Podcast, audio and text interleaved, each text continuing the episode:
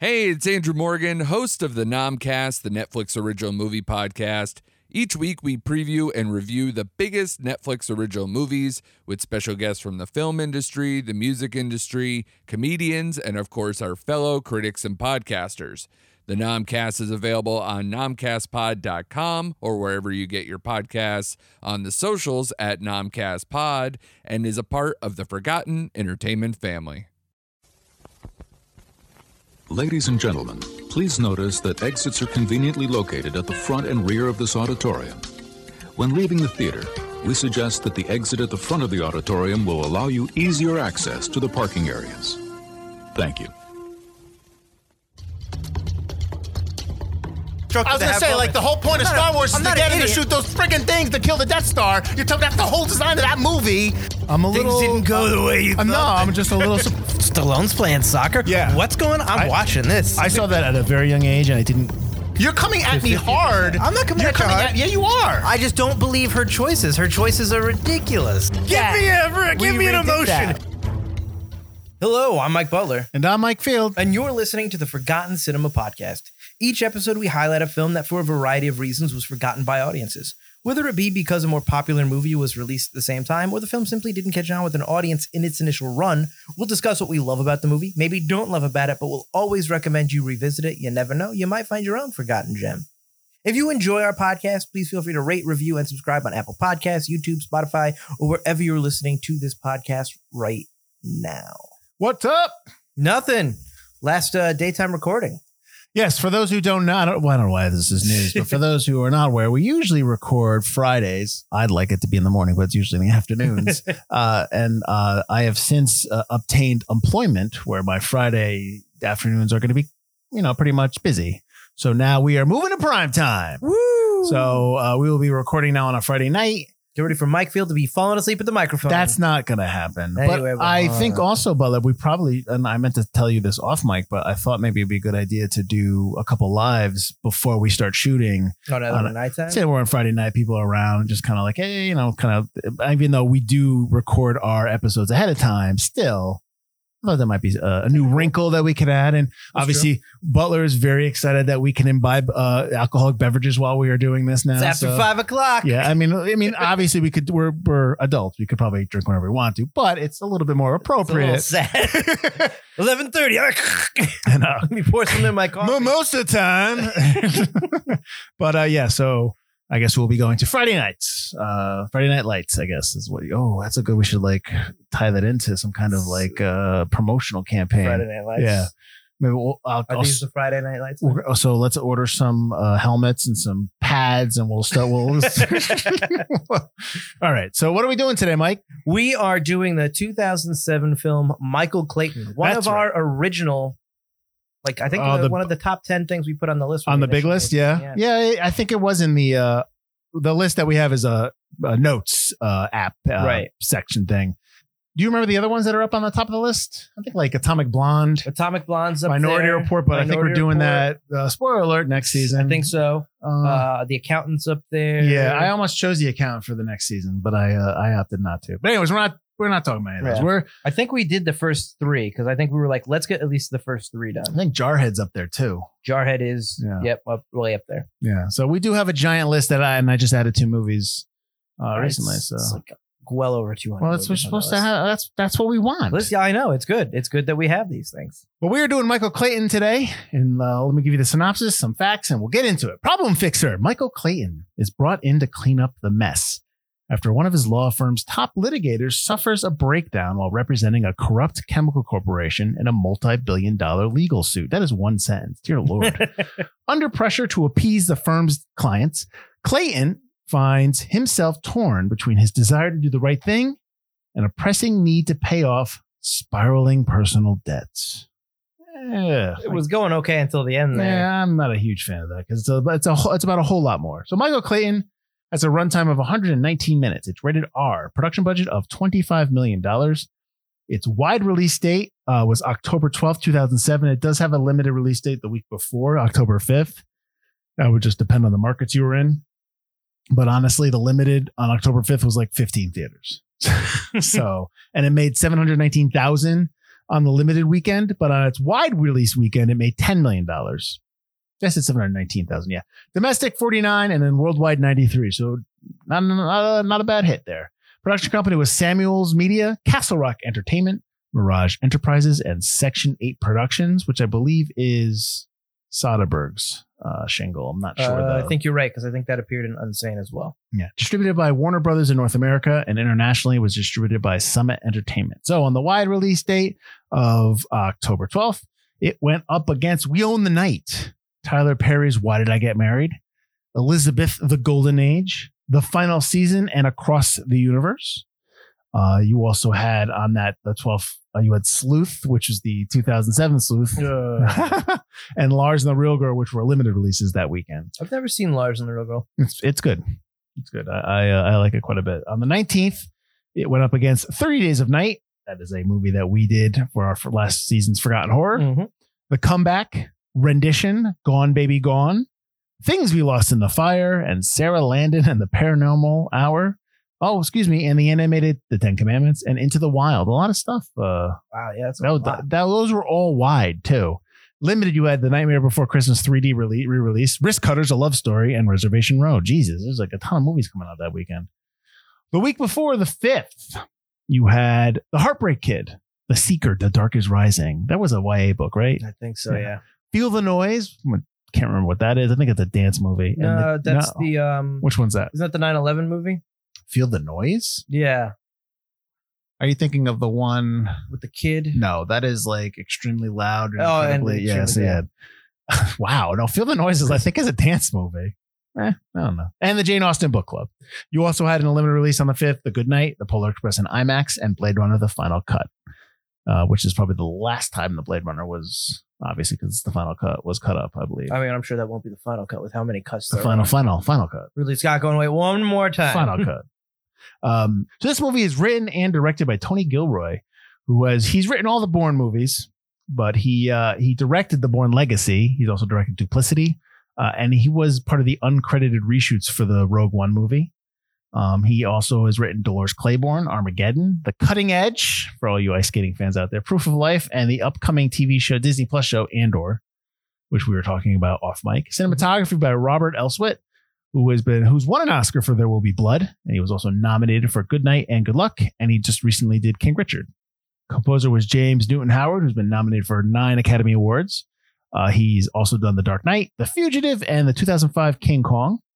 Uh, John Gilroy is the editor. He is the brother of Tony Gilroy, the writer director. He has done Miracle, Nightcrawler, and Pacific Rim. And then produced by Jennifer Fox, Kerry Orent, Sydney Pollack, who is in this movie, and Steve Samuels. Fox has done The Last Duel and The Report. Orent has done A Most Violent Year and A Walk Among Tombstones. Sydney Pollack is an accomplished director. Uh, he has done uh, Leatherheads and Presumed Innocent. And then Steve Samuels has done The House at the End of the Street and In the Valley of Elah. That is the Tommy Lee Jones movie that came out mm, 10 years ago, maybe 11. George Clooney plays Michael Clayton. Uh, he has been nominated for two Oscars. He's actually been nominated for three, and he won one. Do you know what movie he won one for? I don't know. Let's see. Uh, Because I did blank. I completely forgot that he won this. I knew it yesterday. Now I forgot. He was nominated for The Descendants and Up in the Air, but he won for Syriana. That's one right, supporting actor. Yeah. Tom Wilkinson is Arthur Edens. He is nominated for an Oscar for In the Bedroom, a really good film. The Full Monty, another good one. Selma and the Lone Ranger, which is a, a movie we did for our show season two, three, Two or three. Yeah. early, early. Tilda Swinton as Karen Crowder. She was in Burn After Reading, Doctor Strange, and Constantine. She also won an Oscar for her role as Karen Crowder in this film. So congratulations. Her only nomination and win. Which is crazy to me Yes, indeed. Indeed. she's a ph- phenomenal actor. She's such a chameleon. I mean, I can go on a Academy tangent if we'd like, but I, I'd like not to, but I would if you'd want me to. About how it's a pop popularity It- contest. it- it's not about skill. It absolutely is. It's it's it's one movie's anointed as the chosen one, and then everybody in that movie is nominated, and Yep. it's like, mm, listen, it's a if it's a good movie, that's great, but not everyone deserves a nomination. But whatever. Michael O'Keefe as Barry Grissom. He was he was nominated for an Oscar for The Great Santini. You might remember him from Caddyshack, but you also might remember him from the TV show Roseanne, where he played Jackie's uh, on and off again boyfriend. Sydney Pollack uh, played Marty Bach. He's in The Player, Eyes Wide Shut, and Changing Lanes, to name a few. Ken Howard plays Don Jeffries. Uh, he was in the 2008 Rambo film and the TV show Crossing Jordan. I guess he was a regular on that show. Merritt Wever as Anna. She's in the TV show Nurse Jackie, Marriage Story, and Signs, the movie Signs. And then you had um, those are basically the mains. We had a couple feature debut people. We had a couple uh, cameos. We had Katherine Waterston, who was who's uh, who's in Fantastic Beasts, also the daughter of Sam Waterston. Uh, she her role is called Third Year, so she was Yeah. one of the lawyers. He's got two lines. I know. Uh, you had David Zayas as Detective Dalberto. Uh, I know him from Dexter, the Right, TV show. Angel. There you go. And Maggie Siff, uh, who plays attorney number one. This is her first film. You might know her from Sons of Anarchy. I also know her from Billions. oh, I didn't even notice her. Yeah, she's like you have to like, oh, there she is, and then she's gone. So I didn't know if you knew this. The two guys that were the killers. One is Anthony Michael Hall. No, Right? no, No? no. That's he not. looks it. exactly That's like Terry. Serpico, who plays Mr. Riker. Jesus, he looks exactly No, like I Anthony know he Michael does. He does. He's in the TV show Army Wives and the movie The Purge, the election year. But Robert Prescott, who plays Mr. Verne, who's the, the kind of the guy who who's the head of the. it. Yeah. Do you know who he is? He looked familiar, Yeah. but I didn't. Did you ever see Real Genius? Yeah. He plays Kent, the guy that put the bug in his teeth. Oh, really? Yeah, I'm just like whole. I go. I texted my buddy. I go. I just realized that this guy is from Real Genius. It's like, dear lord, if you have not seen Real Genius, please go see it. But yeah, I couldn't believe that. It was just like, oh my god. But yeah, but then I looked. In, I was looking through his uh, resume, and he's been in a ton of stuff. He must be. I wonder if he's New York based. Oh, maybe. Yeah. My God, this guy looks exactly like Anthony Michael Hall.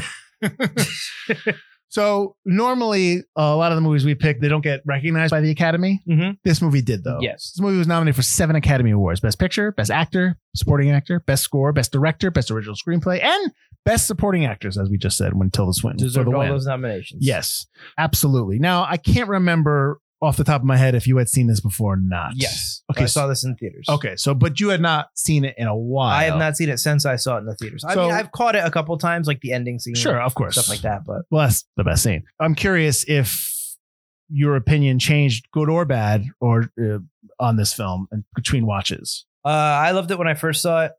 Uh, 2007, so it was my first year in college, and then I loved it.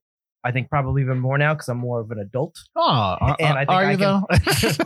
and I think I can appreciate more. Well, I've been through film school, so I think I can I can pick up. Maybe I'm not an adult, but I can pick up things that I think I appreciate more now. Um, but I, I really liked it. It was engrossing back then. It's still engrossing now. It's two hours in a movie that easily these type of movies could easily be three hours and meander and just bog you down. This movie is awesome. yeah, this this movie is it is definitely an adult drama. Uh, and if you don't know, if you if you don't have a grasp of the story you're telling, absolutely, a 119 minute movie could feel like three hours, and it this doesn't. It, it's not. I wouldn't say it flew by, but it doesn't feel long. It you know what I mean? yeah. And because you are engaged, you are in, you are engrossed in what's happening, why, um, you know, who's after who, and and what is you is you of North, right? Yeah, You like, North, yep. Like what are they? What are they up to? Like what are they? And I would be honest that a lot of the stuff that I when when I first watched this, and I've seen it a couple of times. When I first watched it, uh, I liked some stuff, but I wasn't really uh, clear on the machinations in terms of like who ordered what and who knew what and Right. you know that kind of thing like who who who who sanctioned the hit and stuff like that and why but then as you uh, so i had watched it a couple times but that's not the movie's fault that's just me not paying attention Right. um but so i'm able to upon rewatch and upon rewatch i'm able to rediscover things in the movie and rediscover new aspects of the film and one of the things that when i watched it again for us i didn't realize how much the score in this film really kind of carries you through in a really good way. It's not giving you an. uh, It's I don't think it's giving you a cue that oh hey you need to feel this way. But like Right. The, movie starts off and it's a, such a great start of the movie, the the monologue that happens and the story and the music's kicking in and you're just kind of like you you're when you're sitting down watching you're just kind of like you almost like you stand up and you're you sit up in your seat and you're just uh, okay uh, this something's happening here like you really start it pulls you in it's it's an adult drama, but it's it starts and kind of has these undertones of being this kind of espionage thriller. I mean, Mhm. that's probably part of like Tony Gilroy kind of cutting his teeth on Bourne, but you get a lot of that in there. It starts with like you said that monologue and that music. It really starts like what's going on. There's some kind of there's something going on, some kind of conspiracy at hand, some kind of undertones. Um, and it's not like absolute evil. It's realistic corporate greed and Yeah. evil. that's Uh, so but- i'm i'm just so unaware of that that's right? it's still handled as if they, they were like this mega like evil corporation, which Yeah. they, they are. But I think that makes it exciting to watch the way it's presented and the way it's filmed as well. I think the cinematography really puts you in the center of the action. Yeah, people who uh, screenwriters and directors. uh, Let's just I'll say screenwriters. People, writers in Hollywood are there for a reason. The successful ones are there are successful for a reason. They know how to write. They know how to tell a story. Uh, yes, you can hem and haw, nitpick back and forth about certain writers, and that's fine. Um, I'm talking about the people. I'm talking about if you're looking at it as a whole, the middle like 80%, 85, 90% of people they're there because they have talent. Right. But when you watch something like this, and with Tony Gilroy, the, the what I, what comes to mind when I think of it is that he really knows what he's doing. Like he knows how to tell the story, Yep. and so so there's a confidence factor going into a Tony Gilroy film where I'm like, I'm gonna get something that's well written. yeah. You know, like I'm gonna get something that is not just I wrote I did three drafts and it's it's great. It's something that I know that he did 20 drafts of and he researched the heck out of it and he's just meticulous and so I feel safe going into a Tony Gilroy film going I'm going to see something or I'm going to it might not be a movie I love but there's Right. going to be sections of this movie that I'm really going to dig and I know it. yes. So and I and so and Michael Clayton is one of those films that the whole thing is something I dig and I love. So uh, I, I to that point, yes, I, I I think that it's he's just such a strong writer, and I think you can't you can't go wrong seeing any of his films. You can't go wrong seeing this film. This you know, spoiler. I love this movie. This movie is fan- this movie is fantastic. And one of my notes is that this movie would there's not enough of these movies now. Would you say? Oh, absolutely. Yeah. These these were kind of like early, uh, late 2000s films, and then they kind of have died out. It seems. the adult drama, the modern day adult drama movie has dwindled. I'm going to say disappeared, but it has dwindled for a variety of reasons. Right. One of the reasons would be we love this script. Can you make it a six part series so we can put it on Peacock? Exactly. It's going to streaming, or Right. even if it is a film, it's going to Apple Plus Right. or Apple TV rather, or Amazon. Right. Because Amazon and Apple do a really good job at picking and finding Yes. films like that. That's yeah. The, the the the movies in themselves they're either taken away from the movie market. Uh, excuse me. The uh, theatrical. market. yeah, the theatrical market, and they're put on streamers to get you to go there. If you don't go there, then you're never you're going to miss them. You're going to miss out on them. Yep. Or they're broken up into into a series where they're going to put somewhere, and and again, you miss out on it. Like not everything needs to be broken up. Like if this movie. uh, If this movie was taken into a six part series, I do not think I would be as interested in this film because now you have to go into you have to do character dives into all the characters, and quite honestly, I'm only there for Michael Clayton. Yeah, I agree. But I would also liked if you focus maybe half on Michael and half on Arthur and kill Arthur a little later. But yeah, I think it works better as a movie because, like I said, it doesn't meander. Right. But I think if you made a series of Michael Clayton films, features, a series, even books, I think that's very interesting because I think his job as a bagman or as a fixer is very interesting. He's got a very Sure. interesting kind of like uh, Marty says, you've got a niche. Yes. He's not like your typical like I know you like the show Bosch or whatever where he's a lawyer, right? Bosch, He's- no, he's he's, an. LA. He's an LA cop. You the Billy Bob LA Thornton detective. he's a, he's a lawyer. Oh, uh, Goliath. Goliath. Yes. That's what, like a lawyer show or you get your law and orders, you are the cops or lawyers. And like his brother says also, Yeah. you got all the lawyers thinking you're a cop. You got all the cops thinking you're a lawyer. You got them all fooled, don't you? Yeah. Except for you. Like Mhm. that's, he's a very interesting character. So I could watch a series where it's like four or five episodes of him delving into some kind of case. hmm I could do that. I don't know because uh, just to give you an example, uh, I don't, you haven't watched it, but I watched the Reacher show, I haven't watched that show. and, and it, it's it's entertaining. It's it's nine episodes, eight or nine. It's entertaining. It's good, but there are times when it's like I feel like we're just dragging because we got to get to nine episodes. Uh, but and that's episodes, yeah. yeah, and that's uh, you know that's I don't I don't want that in them. I want you know what I mean. Like there there is it's becoming of a extreme skill now to for brevity for somebody to understand how to tell a story in 120 minutes, 120 Oh yeah, pages. well, we talk about that all Oh, the yeah, time, even yeah. off mic. How every movie is three hours Right. when it comes out. right. Even superhero films, it's like you don't need three hours of action or drama Yeah. or anything. Just because you can do it doesn't mean you should Yeah. do it. Uh, that's that's that's It's called editing. I, I know. I oh, that's good. Go down. like I'm just I, I can keep going on. I don't want to because I want to talk about the movie because you mentioned Arthur Edens, you mentioned Tom Wilkins, and I want to talk about his assassination scene. Uh, Yes. I was talking to my buddy again about it because I had mistook what they did in the beginning. So it, one thing I love about the scene, and I just talked about how the music is everywhere. There's no music in this scene. No. It is a matter of fact, we're killing this guy and we're making it look like he overdosed on pills. So when they first he knocks, they knock on the door and they go in and they shock him, and then they put that The inhaler in his mouth. it's not. See, that's what I asked. I asked my buddy, I go, they they inhale. So he's like, no, they're shooting pills down his throat. It's a puff of oh, air. Oh, it's a pill shoots shooter. Okay. pills right down his throat. I'm just like, that's. I mean, I, I say this because I like the movie. That's awesome. Like, just they take him, they pick him up, they bring him into the bathroom, they, they- give him the liquid pill, Right. The syringe. and it and they're talking to each other like it's like we're at work. You know what I mean? Oh, Like, absolutely. don't It's- miss it. Don't miss the don't miss the vein. Like, surgical, yeah. yeah, it's so he knows how to slide. He slides right from his head to under the foot with Yeah. ease. it's so efficient and so precise. It's terrible because you're watching them assassinate this guy, but it's the way the scene is shot and the way the way the actors perform it. It's I mean, it's so it's so awful when you watch Eden's hand start shaking and they're like give, doing the pulse. It's just Yep. it's making sure he's it's dead. such a good scene and it's it, it it's almost like you want to show that scene there's a couple scenes in this movie this this one that i'm talking about now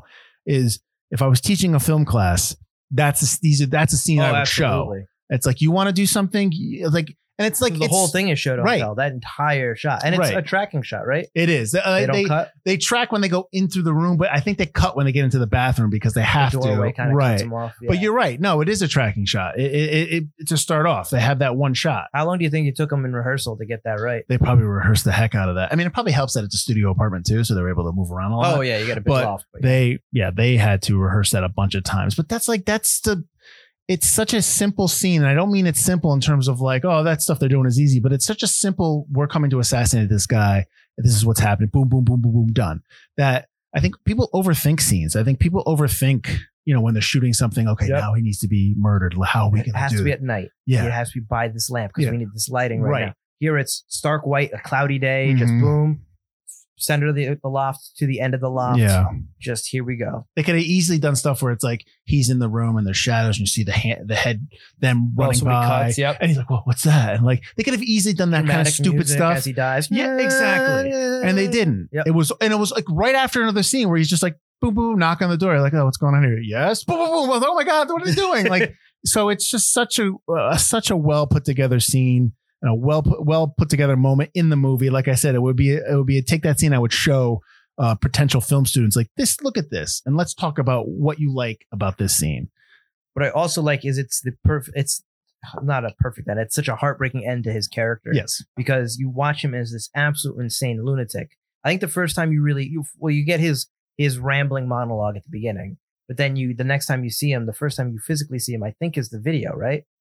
Is When the video they- of him taking his clothes yes, yeah, um, and which is absolutely crazy. And then he's kind of nuts talking to Michael, and then he gets this lucid state, and his the last time you really see him is one of my favorite kind of monologues, where he goes like, "I have great affection for you, blah blah blah. You leave a rich- interesting life," but then he kind of threatens Michael when Michael's like pushing too hard. He goes, "Think you got horses for that? Well, good luck and God bless. But I'll tell you this: the last place you want to see me is in court, because like he's supposed to be like a mastermind at in the courtroom, and like he's getting his kind of he's still crazy. He's got a whole bag of baguettes, but he's, he's got he's become more lucid. He's got a mission. He's he knows what he's doing. He's he's on the right side for once, and then the very next scene you see him is that assassination. yeah.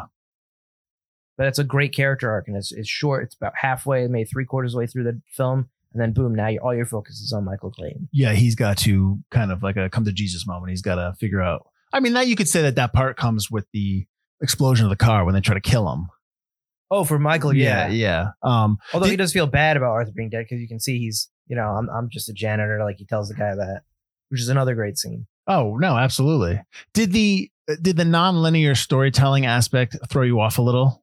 You know, I loved it when I saw it the first time. Right. But when I watched it this time, I did have a note that goes, I don't know if I needed the four days earlier. The title thing. The I mean, the title thing, yeah, but I mean, you just in general, Okay. like I don't know if I needed to open it with the car explosion. Obviously, they want to open it with something exciting. well, they open it with the monologue that he tells them in the, in the jail the cell. monologue, but Right. Then you right. go when you first meet Michael, it's the the car accident, and then the horses, and then the explosion. mm-hmm. Mm-hmm.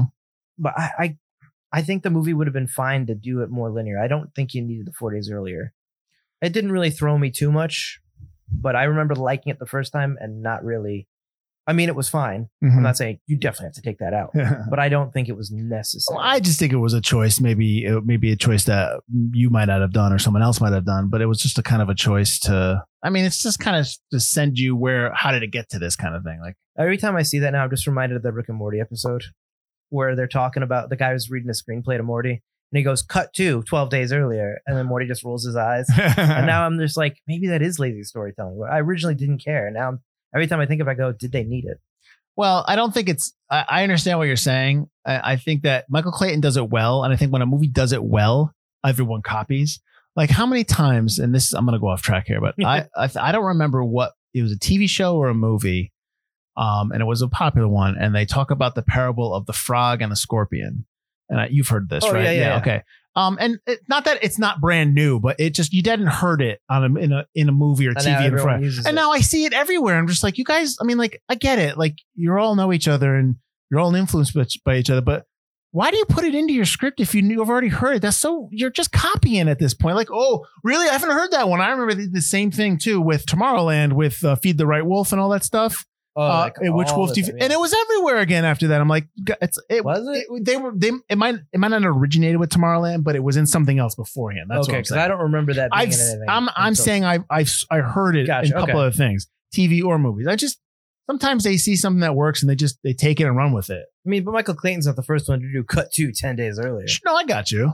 I this got is you. me. TV shows You're do probably wondering how I got here. TV shows do that. You know who does that a lot is Billions. They do that a lot. They'll they'll, they'll start off their movie their, their episode and then it'll be like 48 hours earlier. I'm just like, okay, here we go. they do that a lot. I like that show, but they do it a lot. I just think if your story is exciting enough, you don't need to cut something further down the line. It's just a different way to. It's just a different storytelling. I get it. I don't. I don't. I don't not like it as much as I don't like. I don't hate it. I'm just uh, saying, um, is there a better way to do I was it? saying. I was saying. I don't like it as much as I don't like voiceover, just because. I know you know, voiceover. Well, because it's it's sloppy. I, voiceover works in certain, we've talked about like works in noirs and stuff, but yeah. Yeah.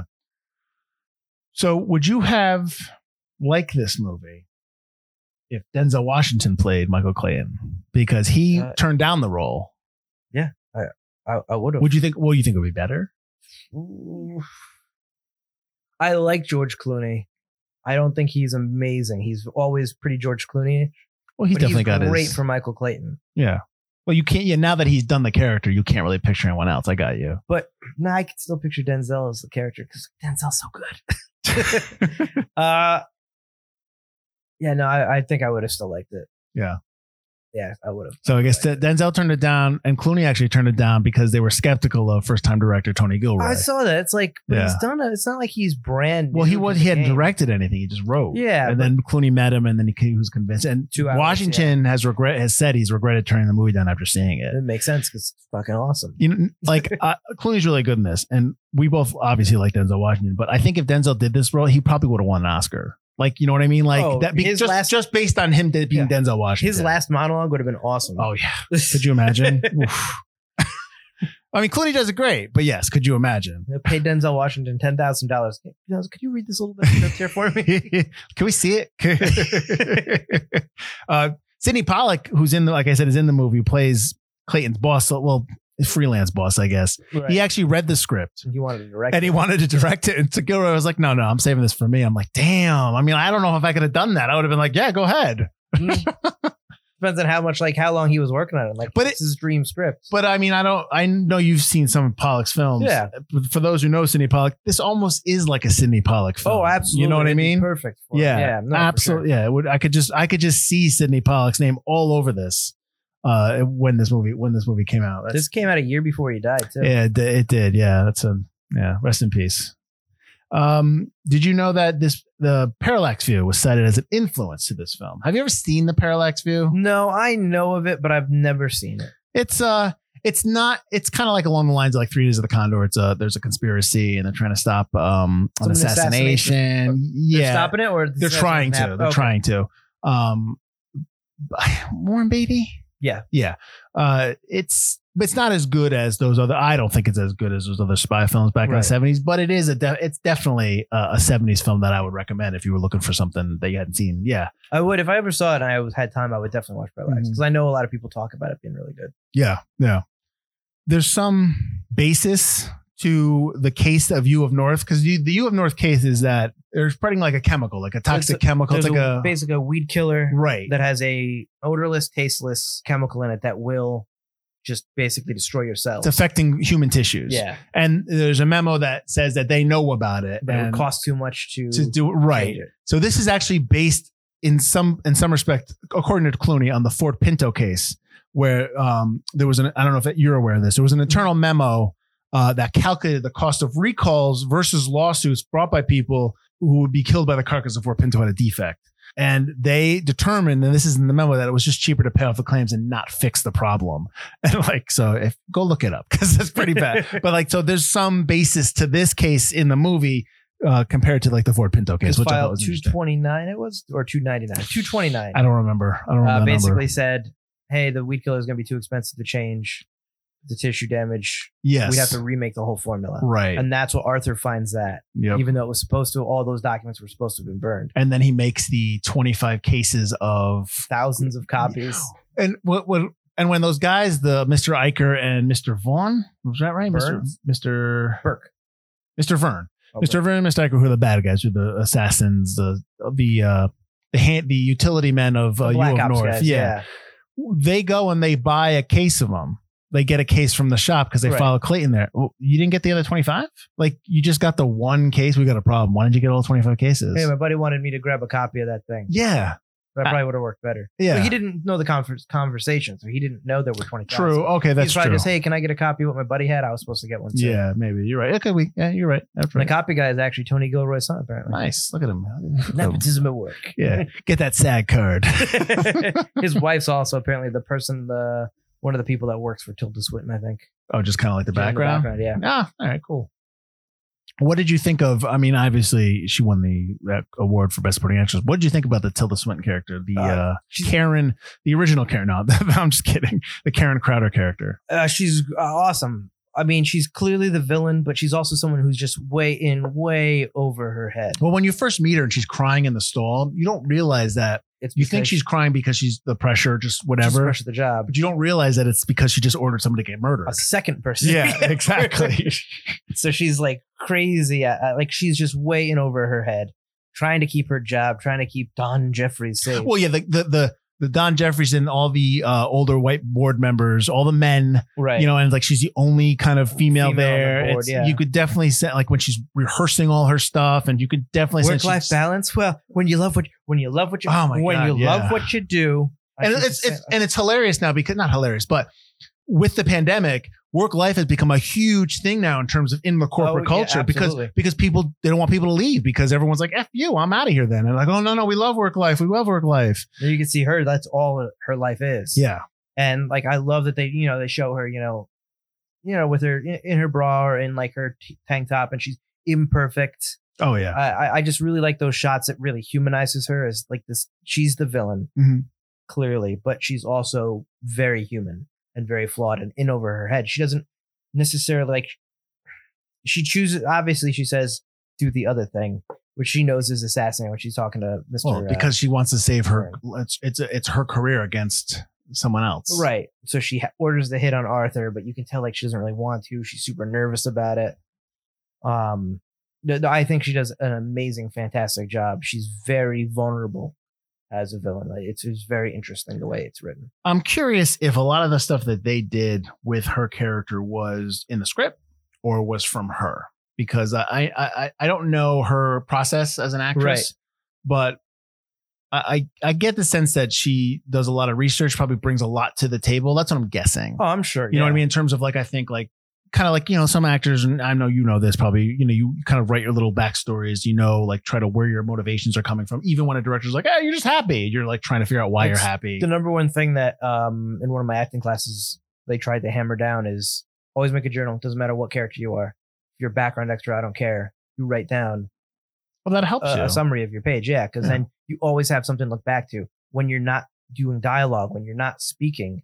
You like that's like the, the end of the film. The credits are Michael Clayton in the taxi cab reflecting on Oh, everything right? that happened. You ha- and you need you, that. you can't do that without having that backstory, without Yeah. knowing your character inside and out. And Tilda Swinton is such a chameleon and such a great actress. There's no way she doesn't do that. yeah, yeah.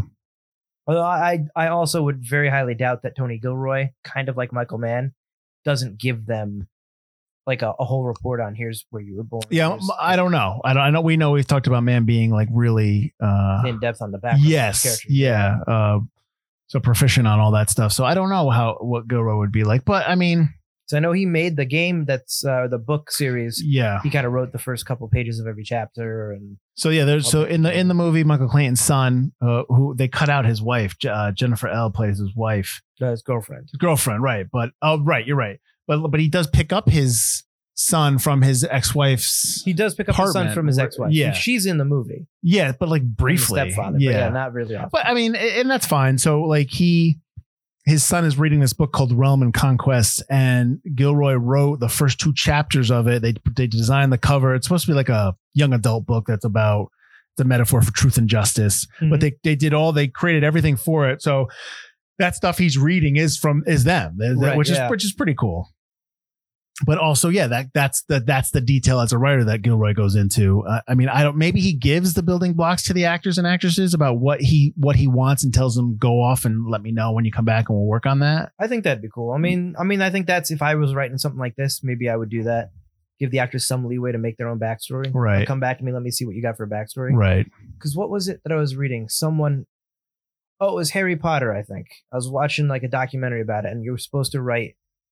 Was it Cuarón? Alfonso Cuarón wanted them to do a report on what your characters would have done over the summer or something like that to see how deep they would be in character.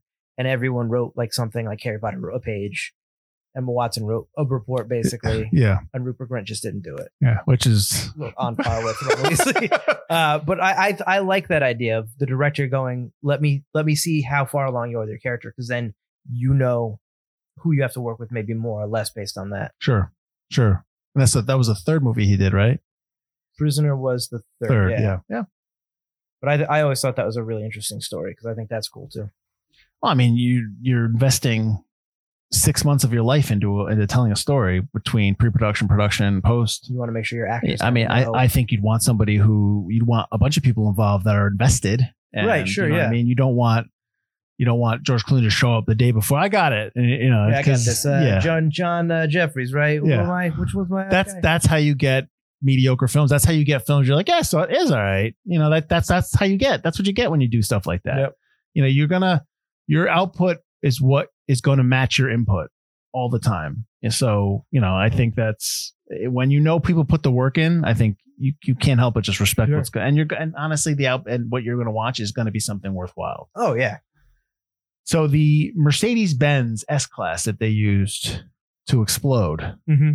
was actually a the a, a car they used in the Devil Wears Prada. Did you hear this? I saw that and they cut it in half. so in the in Devil Wears Prada, they Devil took the car and they cut it right in half so that they can process have process shots between Streep and Hathaway, so like they can just go back and forth, back and forth. Right. Then they said they took the car and they welded it back together so they could explode it, which is like, all right, well, I guess you got your best, you got all the best out of it. You could, Right. Exactly. I thought that was interesting.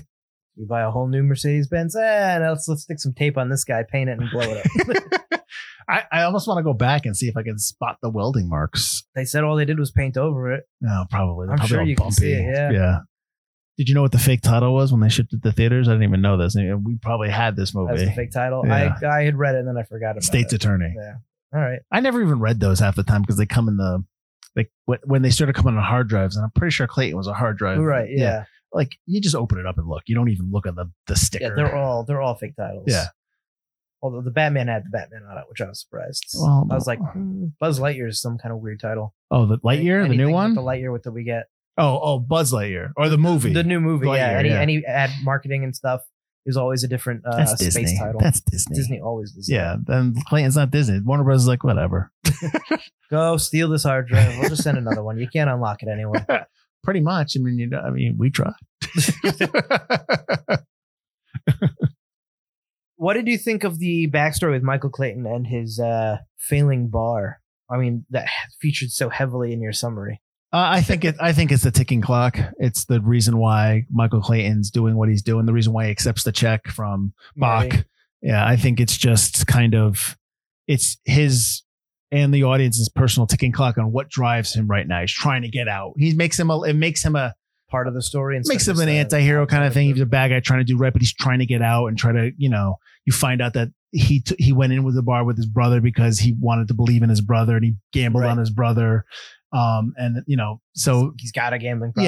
yeah. I, I think it just makes him because yeah, he's a failing bar, but it's not his fault that it failed. His brother is a drug addict, Right. and his brother. Uh, so, but he just he he screwed up. Michael had to, you know, has to he's trying to pick up the pieces and fix this now. So I, I think it's just it just gives you some character to to Clayton and the reason why I I think it also gives shows you why he's not going to take the payoff at the end. Like when he's setting her up at the end, Mhm.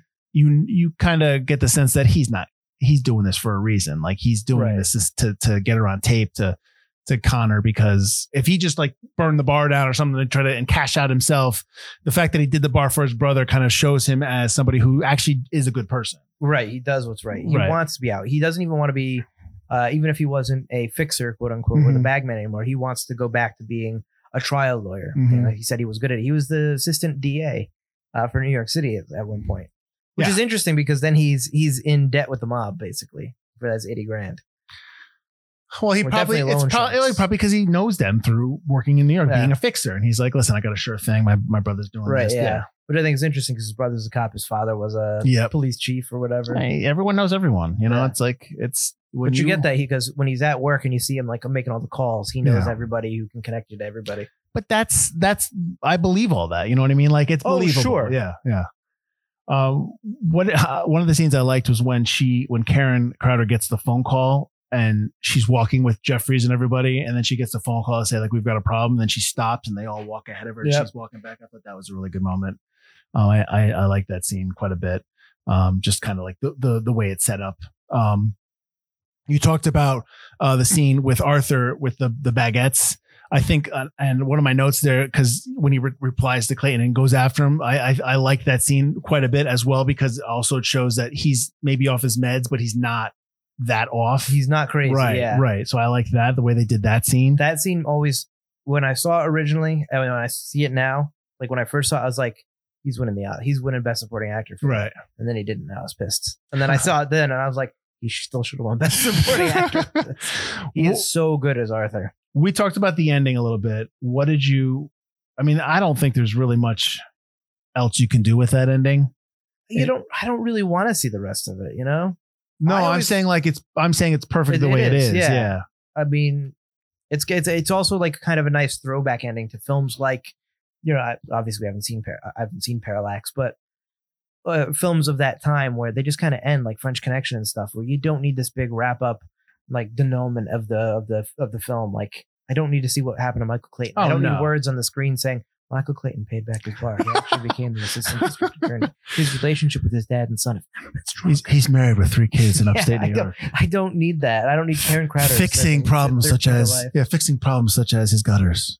And you know, the, you know, the movie would end with like U North paid a settlement and it's still continuing. Oh, yeah. yeah. That's I, I mean, it would she's end. she's getting arrested, and um, she's going to be scapegoated, and they're just going to go on. They're going to pay a huge fine, Yeah, but they're not going to. There's nothing. They're just going to pay a huge fine and lose money, and exactly. that's it. Plus, Don Jeffries, like you don't even get the thought. Think like I don't think he knows that she he does, he, killed. but he doesn't He- know he that the the memo's Op out. guys. But he doesn't know that the memo's out there. Right. She just asked for the the the black ops guys, where she'll be. She could be like, John Jeffries told me about them, and they'll be like, well, why did you have him? But well, who are these guys? How do you know them? And he's he'll lawyer up, but no. The fact that his name is on that memo, he'll probably have to resign as CEO. They'll be like, well, then you knew about this Yeah. poison. It did nothing. Yeah. Right. I don't know if the because I know it's also up against the attorneys. They have a merger coming up with the London office. I don't know if that would affect that merger because they do do a settlement, so they their business is done. They, I don't know if they would be retained for like U of North's future problems. Well, like he's like U North will probably bring the Arthur stuff back up and go. He didn't do his part of the job. But also, U North killed Arthur, so That's it- also you know what I mean. But Yeah. if there's proof of that, Yeah. that's the thing. I hear you. Although she kind of admits that with the silence and the pay, the payoff. So yeah, yeah. Try ten. Uh, that, that's a great scene in the end when he when he shakes her down and they, he records it. I may take a picture once he takes a picture. Oh, of it. yeah, Oh, that's that's such a great scene. Um, I do like when he gets into the cab and drives around and the credits start rolling. And it's like when you're in a movie theater when when you're watching a movie like that, and the movie ends and the credit starts and the music and it's just a picture of him. It's almost like it, it allows the audience to decompress in the theater. Just like Michael Clayton's. Right. Because one of the things I can't stand as a moviegoer, and I, mind you, I've not been to the theaters in three years for a variety of reasons, not pandemic related, but there's really nothing. I'm lazy. But I hate when you watch a film and you love it and everyone's up, let's go, boop, boop, and everyone's out and okay, where are we going now? It's like, can we just can we just relax and kind of take in what we just watched? And I, I thought I need a semicircle of friends out in the lobby like people like to do. and- and hold court when, when and if you don't notice this when you're in the lobby after a big movie and you see a circle of guys all standing around with their uh, with their with their legs all stretched you know, their, their legs all out like they're in like a stance their hands in their pockets or their full arms, arms are folded and they're just talking at each other and they're talking with their heads tilted up and like oh yeah you know what? I liked in that part of that movie. And they're just like that's what i'm talking about. I don't need that. I don't need that circle of hey, look at us, we're talking about a film, everybody. But I I think this moment in the movie is a time where you can sit in the theater like, oh man, that movie's really good. Like you could just take it in, Yep. and like where Michael Clayton on screen is decompressing from what just happened, you are decompressing as you after you watch this film. I don't know how you feel about that, I- but I absolutely feel the same way. You could tell in his in his eyes like he's different emotions. He's like mad, then he gets sad, then he gets just like yeah, he lets air out like oh it's over though. And at the end he's got a little bit of a smile. It's just like it's perfect. well, I think a casual. Absolutely perfect. A casual person who oh, I like watching movies, casual, just probably sees that and is just like, oh, okay, it's the end. Somebody who loves movies or an actor or somebody who knows the process, Right. you're seeing acting on screen. You're like, you know what I mean? You yeah. are seeing just as much effort on screen at that moment as you did in the previous scene when he shakes down Karen Crowder. Yep. So I think recognizing that is just, and I'm not saying like we see something you don't. I'm not saying that. I'm just saying we're recognizing that we're under, we're saying, hey, this is he's doing a lot of. It's not just him sitting in the cab relaxing because Exactly. Yeah, George, just stay here for five minutes. yeah, minutes. he's performing, which is fantastic. Yep, absolutely. In a close up with no dialogue. Trying not to stare at a camera that I'm sure is like on his nose almost. So I know we talked about some of the lines. What are some of the lines you lo- you liked in the movie? I know you talked about the end. and We talked about you know try ten. You know, like when when he's when he's shaking it out. One of the lines I like that I'm going to use all the time now is "You're wrong. You're way the fuck wrong." I want to use that line all the time now. I like uh I'm an accomplice. You're a manic depressive. like just how quick he uh he says that line. yep. Obviously, when he, the shakedown, when he's like, "I'm not the guy you kill. I'm the guy you buy." Are you so fucking blind that you don't even see what I am? I sold out Arthur for 80 grand. I'm your easiest problem and you're going to kill me. Kill me. Yep. But, like, I also like we, we got to meet somewhere else. Oh, somewhere else. Okay, like like my car. yeah.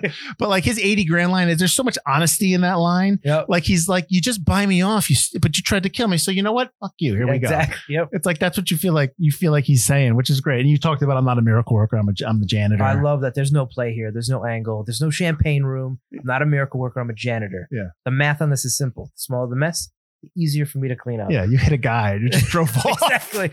I'm saying I like I like a couple of people for this. Yeah. But I love like even the guy's wife in the background does a really good job. Just in the background with the cup, like clearly shaken up by all of it. And Right. he's trying to make all these excuses. And she just tosses the glass. I that scene is just incredible. Well, that guy's an asshole and he's going to oh, jail. absolutely. Fix he this. was running in the street. I know. You take that, you take the fog, you take the road, you take that. It's like, come on, dude. I want to get Marty on the phone. I want to get Marty on the phone. Uh, so obviously we love it. We like this movie quite a bit. But Butler, why is this movie forgotten? Why are we saying it's forgotten? I think a lot of what we talked about before, adult dramas just kind of are relegated to streaming platforms or uh, six or seven part series, um, which is ironic because these are the kind of series that HBO does, and it's it's actually available on HBO Max right now.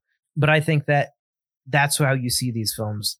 You see them as long four, five, six part series that you have to like or you're wrong or you have to want to watch. And it's like, I don't want to watch those. Yeah. I don't want to sit down. Like, I know you talked about that Kate Winslet one that came out a while ago. Mare you should Yeah. watch that. Like, I don't care though. Okay, but listen, I'm but- telling you, you but should if, watch it. if this film, if that was like a two hour drama the same way, I absolutely would. But to try to sit down and watch something that's kind of going to be longer Right. than the pre- it's it's, I it's hear tough, like you said. But this is an hour and 59 minutes telling the same kind of story, an adult drama, interesting. Uh, it moves. The acting's incredible. Um, but you don't get those very often. And because it's been so long since we've had them, I think they have kind of become forgotten relics almost, like relics of the past in terms of of a filmmaking genre or style. There's definitely not. well, But let's be honest. There's people aren't coming to the theaters for adult dramas. Oh, absolutely. Not. Especially- Even the ones you get aren't quite like this. You know, as we get back to normal, pandemic wise, um, you know, I'm hoping that there'll be a fervor to go see these types of films in the theater. I- I'm hoping, but See, I don't know. I think the ones you get now are you either get lowbrow, which I'm I'm fine with lowbrow, like, or you get like like superhero movies, which you know I'm not saying superhero movies are lowbrow. You know, I loved the Batman. There's just so many of there's So many, yeah, and or you get sci-fi, or you get just regular action or kids movies. Um, and when you get a movie that's an adult drama, it is overly artistic, overly. It's it's such a niche, like you just don't get it kind of a thing. right. That I even as someone who took went to film school, who who went to drama school, I hate it, and I hate the people that defend those films and say, "Ah, you just don't get it." Just, I get it. It's fucking boring, Right. Some movies don't. You like certain. A, a lot of people like movies for this. Is a, this is a subjective medium. right? Absolutely. But this is tells the same kind of story that those would Mhm. in a very exciting, not fast paced, but in a way that moves, Yeah. and doesn't take itself too that doesn't stretch itself too thin. Right. I, I there are there are only a, a, a handful of people that really know how to tell a story that are really great storytellers. Not just not just writing, but visually as well, especially in this medium. There, yep. And it's too often or not, people are just anointed as, oh, this is fantastic. It's like we had a con we were having a conversation about the Oscars for this year, and this will probably come out after the Oscars uh, are, are announced or the winners, whatever. But there are Oscar films that I don't like. Like, you know, I'm just like, eh, whatever. But I that's not why they're nominated. They're nominated for a variety of reasons. Um, and you know, if you want if you want to do an Oscar special show for us, we can't because I'll just tell you what I feel about everything. But um, but that's just Save it Patreon. it's all subjective. But I will tell you this. I will say this because I, I watched uh, West Side Story, Spielberg's West Side Story. Right. It's phenomenal. It looks great. It feels great. And the thing is that the movie has the advantage of obviously being already made. The songs are already written. The songs are already popular. So Right. that stuff's good. But the what he does with the songs and how we how they shake it out and all the all the actors and actresses and everyone involved, it's just it's it's a movie that when I see that it's nominated for an Oscar, I'm like, that's an Oscar nominated film. I'm not saying it's a winner, but I'm saying like that's a film that I rem- recognize as Oscar nominated film throughout the, the the generations. People like to crap on Spielberg all they want. I know we are not one of those people. but right. People like to crap on him all you want, and you may not like all his films, but he is such an adept storyteller that he is far and away better than anyone else. I'm sorry, he's just. I'm. I, you can come at me like, oh, you're an apologist, Spielberg. Uh, Indiana Jones four, uh, uh, fine, whatever. He is still better than your best. I'm sorry, he Yep. just is. Like, like I like Christopher Nolan uh, quite a bit. I liked Christopher Nolan. No, I do. That's my point. My point is, but I don't want my director to get on to tell me that I don't understand a film because he mixes the audio differently and tells me like, well, that's just something that you can't. I didn't realize people can't handle the the audio tracks being mixed. Like, screw you, dude. Tell a story. much like much like the line in one of his own films, you either die a hero, Yeah. you see yourself become Right. a villain. It's like the concept is. I get in film in the medium itself, you can do different things, but at the end of the day, your first your first goal is to tell a story to an audience. Yep. And if you are not doing that, what do you then you what do you do when what do we what do you expect from us? So I know I went on a tangent there, but but but my point is that like movies like Michael Clayton, uh, Tony Gilroy, this is a well told story. And I totally get your point about Mare of Easttown. And I'm wondering what a Mare of Easttown movie would be like. It probably would lose a lot of characters. right. And I get that. I understand that point. And like I said, I don't now that I've seen Michael like it's funny because I see Michael Clayton as a movie. I don't know if I can see it as a series. Using your point, Mare of Easttown as a series, I don't know if I can see it as a movie. So it's just, you know what I mean? It's just kind of like it's weird. But I totally get that point. But I think that I'm I don't know. It's forgotten, I think, for a lot of people just because of the people don't get corporate nature. People don't understand some of the the, the U of North stuff and all and the and the lawyer stuff. It's a little maybe above people because maybe maybe that scares people away. Uh, but also, I think people have watched this movie and like, oh, I liked it, but they don't ever go back to talk about it again. Like Right. the whole concept of this podcast. Exactly. so I think it's definitely a movie that if if you want to watch a really good story and maybe you're a little older now, maybe you watched this 10, 15 years ago and you want to kind of go back and revisit it, right. I think you totally should because what you watch on screen is great filmmaking and great storytelling. Right. And it's something we both love. Absolutely. Hey, you know what else we love, Butler? Where people can find us. Well, Good thing you can find us pretty much anywhere. You can find us at ForgottenCinemaPodcast.com or ForgottenEntertainment.com as we are part of the Forgotten Entertainment family. While you're there, check out all the other great videos and podcasts that we host there. Uh, we're also available on, like I said at the beginning, Apple, Spotify, Google Play, uh, YouTube, all that good stuff. Like, rate, review, subscribe. Uh, it helps us increase our reach, I guess, algorithms and all that. Uh, so go do that. Algorithms Uh, and all that. and that's what I got. And join us next week as we are going to 1973, where we're doing the movie The Paper Chase, which is a film Butler's never seen. I can't remember a lot of this movie. it's going to be a good one. so we're gonna yeah, so we're watching the, we're doing the paper chase next week. Uh and uh yeah, that's it. Go watch Michael Clayton. It's awesome. Yep. HBO Max. Oh, that's right. HBO give us money. It's in the TCM hub in HBO Max. Oh, is it? well, if you just go on, if you have a Roku, you just say Michael Clayton, it'll pop up. But yeah. I went to the search bar in HBO Max. Oh, did you? See, I see. You just you you you watched it on your. uh Did you watch it on Roku? I watch on my Xbox. My Yeah. Roku sucks. Whoa, whoa, whoa! Your Roku sucks. Your PS5 sucks. My PS5 does suck. Sony, give me a new PS5. You heard that, Sony? Do you listen? Are you listening? All right. So next week, Paper Chase. Uh, until then, have a great week. I'm Mike Field, Yeah, I'm Mike Butler. and this has been Forgotten Cinema.